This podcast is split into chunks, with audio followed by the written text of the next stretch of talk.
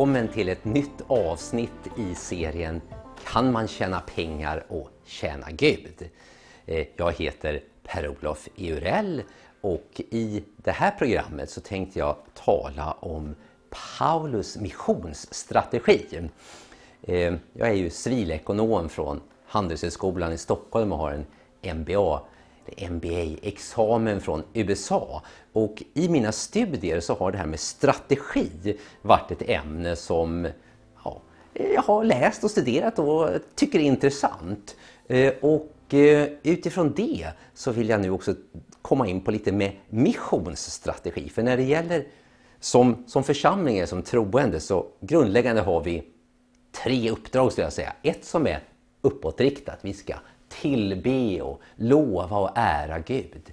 Vi har ett som är inåtriktat. Vi ska eh, utrusta de troende, ha omsorg om varandra och hjälpa varandra och hjälpa varandra att växa i Jesuslikhet. Och det tredje uppdraget är ett utåtriktat.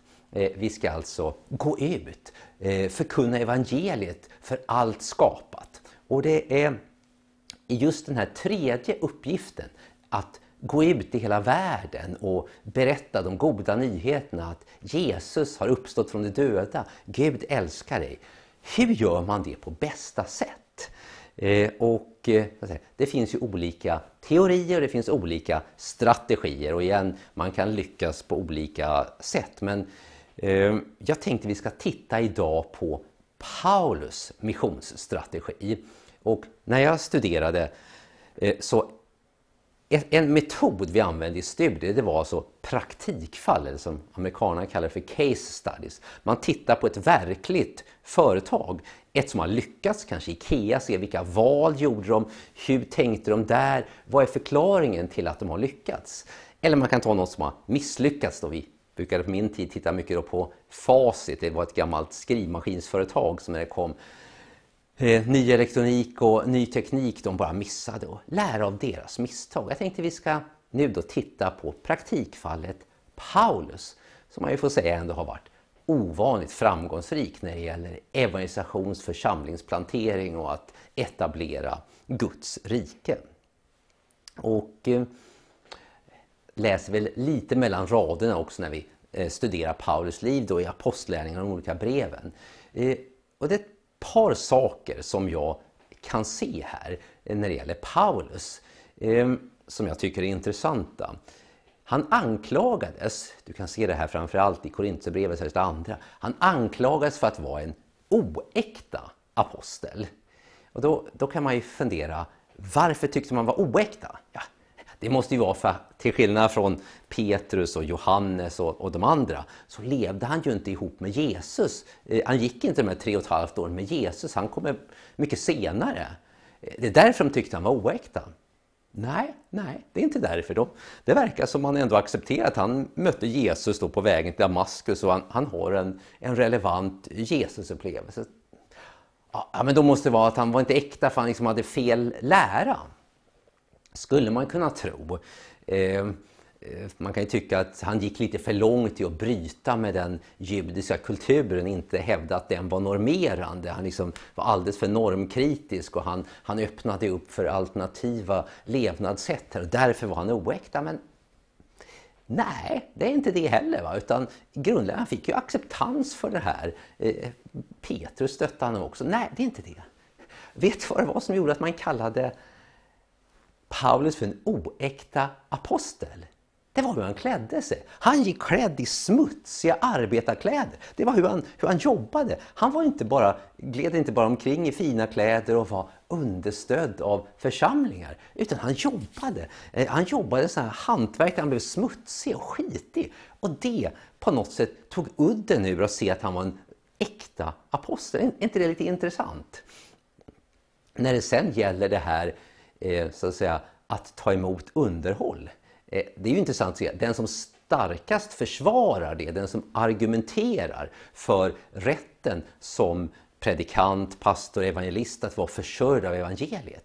Det är ju Paulus. Det är han som, som kommer med, med konceptet här eh, den som predikar evangeliet ska leva av evangeliet. Så Paulus förespråkare, han tycker det är helt rätt att eh, Petrus han åkte ju runt och besökte församlingar, hade med sig sin fru och det var så att säga eh, finansierat av församlingens understöd. Tyckte han var helt rätt och andra gjorde det. Det var bara han sa, men för mig, nej, det är inte den väg jag ska gå. Jag väljer att försörja mig själv.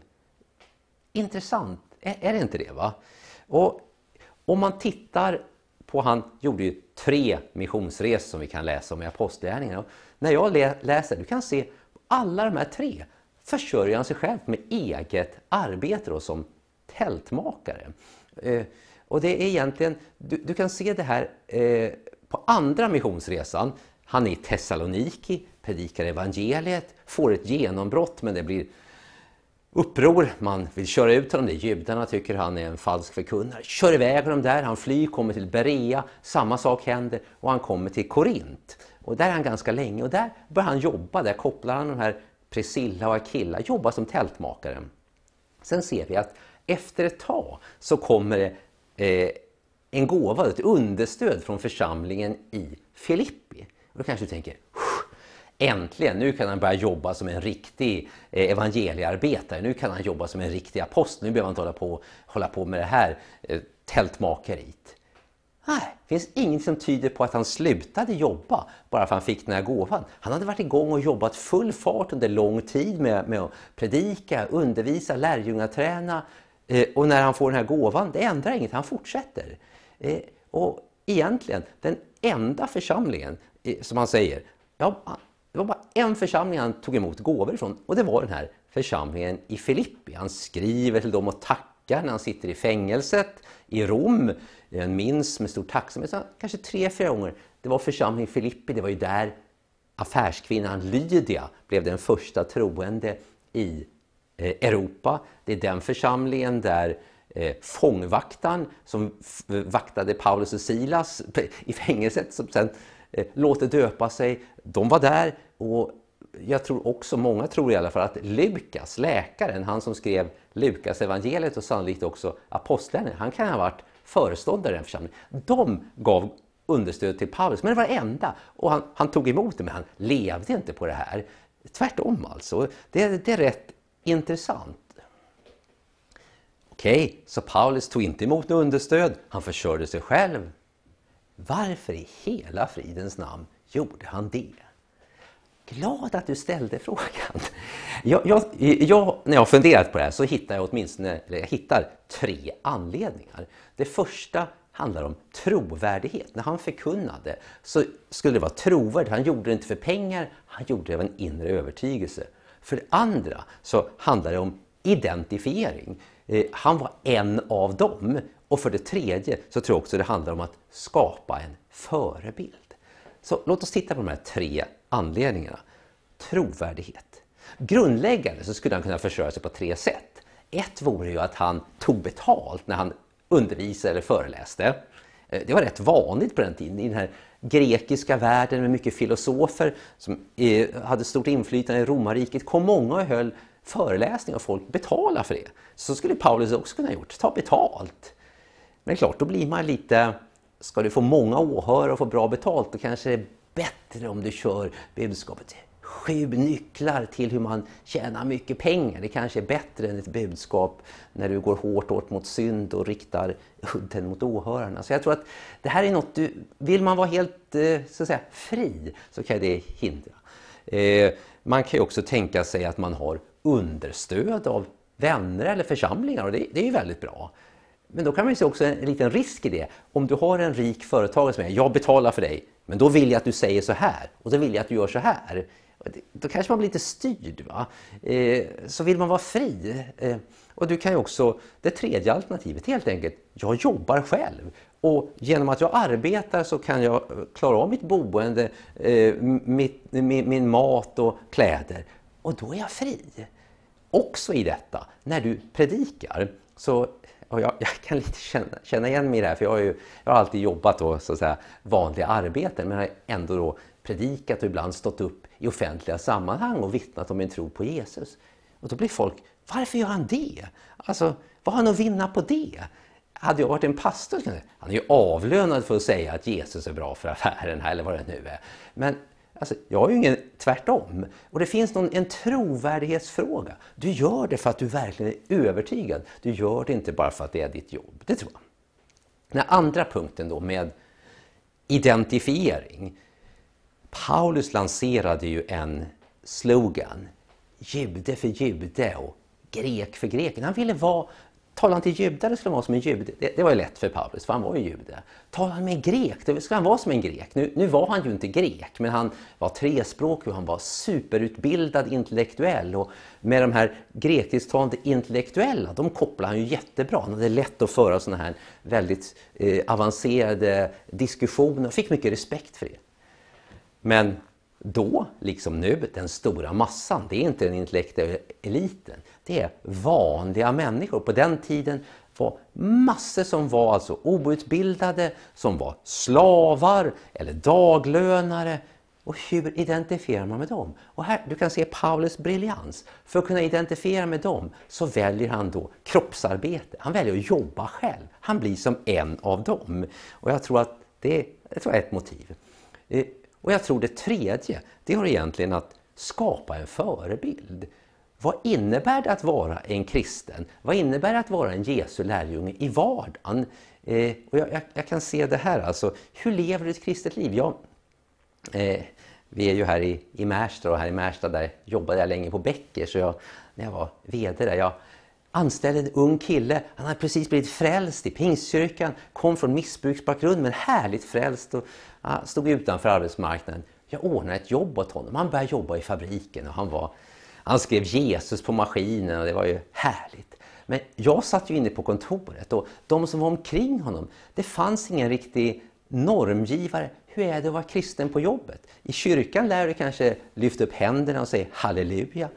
Det hjälper inte i, i fabriken. va? Eller du lär dig säga amen, gå framför förbön. Men här handlar det om att lära sig att passa tider, att, att, göra det man var tillsagd, göra det med excellens. Istället drogs han med in bland de här ut på deras fester och tappade koncepten, började försova sig, kom inte till jobbet och blev av med jobbet.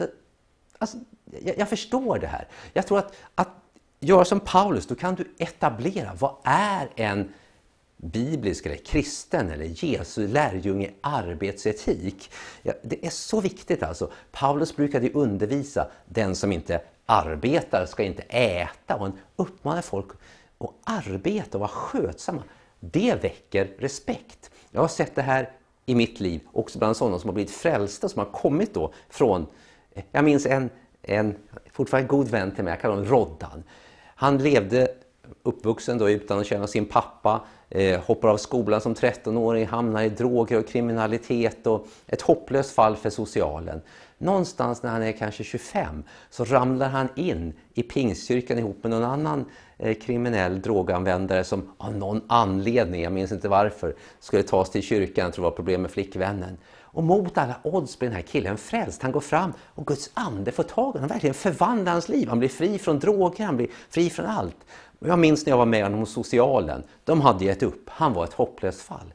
Men med Guds nåd så försökte vi få in honom på arbetsmarknaden. Han hade ju aldrig jobbat. Men några år senare hade han ett jobb. Han hade fru, han hade barn. Och vilket vittnesbörd det här blev. Jag, jag vet fortfarande, det är nästan som man tänker Lazarus som blev uppväckt från de döda. Motståndarna mot Jesus, de ville ju döda honom för bara när Lazarus gick så var det för stort vittnesbörd. Och när den här killen Roddan, han hade ett jobb, han hade familj. Vilket vittnesbörd! Hur var detta möjligt? Det var ett så starkt vittnesbörd, att bara kunna få ett jobb och liksom ha det här, sköta ett jobb. Det är ett starkare vittnesbörd många gånger än att säga halleluja. Så här också vill Paulus få fram det. Och jag tror ett annat skäl han satte en standard att fostra fram obetalda lekmannaevangelister. Han vittnade, han predikade utan att få betalt. Och då satte han en standard för de andra som jobbade, de andra som arbetade. De kunde ju också då vittna om sin tro på Jesus, studera Bibeln, lägga ut texten utan att förvänta sig betalt. Och här får du en enorm kraft. Och jag, jag skulle säga att eh, den här missionsstrategin, när du läser Apostlagärningarna Framförallt när du ser under den långa tiden Paulus var i Efesus så kan du verkligen se hur han lever ut det här. Det var ju en, en sån här medelhavskultur, får vi kalla det för, eller ja, ligger ju, Efesus ligger här uppe i västra eh, Turkiet, Egeiska havet. Men det är så oerhört varmt så eh, det gör att man jobbar tidigt på morgonen. Sen är det siesta och sen jobbar du igen mer på kvällen. Du kan se på den här siestan. Ja, Paulus han har ju också du läser att folk kommer där och de vill bara komma i beröring med hans arbetskläder, med hans förkläde och det här eh, pannbandet för svett för att bli helade. Eh, det är liksom, eh, han har arbetskläder. Jag tror Paulus han jobbar, gör ett bra jobb, men på lunchrasten då är han i den här tyrannens läresal och, och undervisar och predikar. Sen på kvällar kunna besöka eh, husförsamlingar och så. Låt mig bara läsa om du inte kan den berättelsen från Apostlagärningarna 19, där det står hur Paulus är igång alltså eh, då, med, eh, och de vill ha hans arbetsförkläde och hans näsduk eller svettbandet eh, för att bli helade. Då lämnade han dem och tog lärjungarna med sig och höll sedan samtal varje dag i Tyrannus hörsal. Det pågick under två års tid så att alla som bodde i Asien, judar och greker, fick höra Herrens ord. Gud gjorde ovanliga under genom Paulus händer. Man tog till och med dukar och plagg som rört vid hans hud och la dem på sjuka och sjukdomarna lämnade dem och de and, onda andarna for ut. Så det här liksom, arbetarkläderna ville folk röra på. Paulus eh, och när han sen lämnar Efesus, då, då är han ganska tydlig att som han, har, som han har jobbat, som han har planterat församlingar och tränat lärjungar, det här var en, en bild han hade tänkt att andra skulle ta efter. Eh, han säger själv att han är som en skicklig eh, byggmästare. Han liksom bygger efter en plan och jag tror tanken är att vi ska ta efter detta. Och eh, vi kan läsa hans avskedstal, här det står i Apostlagärningarna kapitel 20, vers 33. Då säger han till de äldste.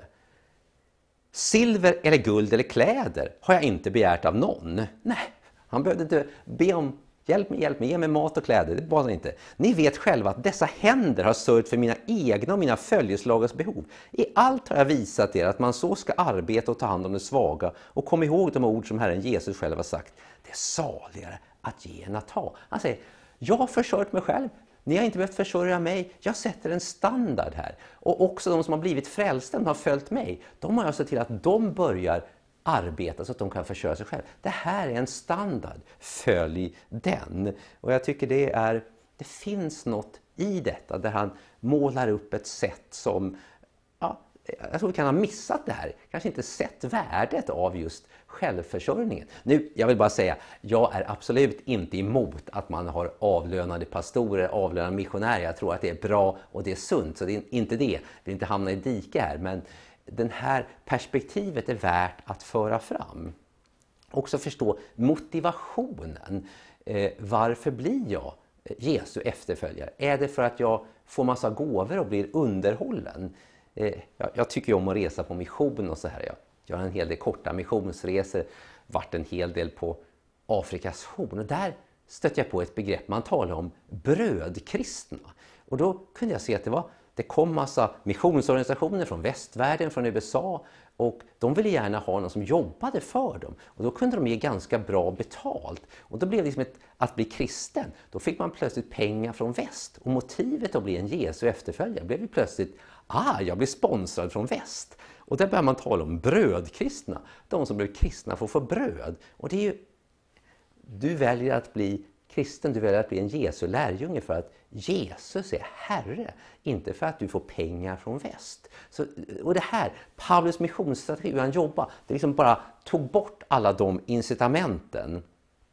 Och eh, den här missionsstrategin som Paulus hade, eh, som han byggde på. Jag, jag, tror ändå att när jag talar om strategier här, det är svårt att, att hitta en mer framgångsrik strategi om du mäter uppnådda resultat. På tio år gör han tre missionsresor och när han då sen skriver romabrevet då säger han ah, ja, nu är jag färdig liksom med den här delen av, av romarriket, den här östra delen, den grekisktalande. Han har planterat församling och spritt evangeliet i stort sett från Jerusalem bort till dagens Albanien. Eh, och nu säger han, nu, nu är det dags att gå västerut. Det är rätt häftigt. va? Och ehm, det gjorde han genom att i huvudsak mobilisera outbildade, enkla, vanliga arbetare. sån, en sån som du. Det var inte supermänniskor. Och eh, några principer som jag tycker man kan... De här församlingarna som Paulus producerade, de var självreproducerande. Eh, de var självstyrande och de var självfinansierande.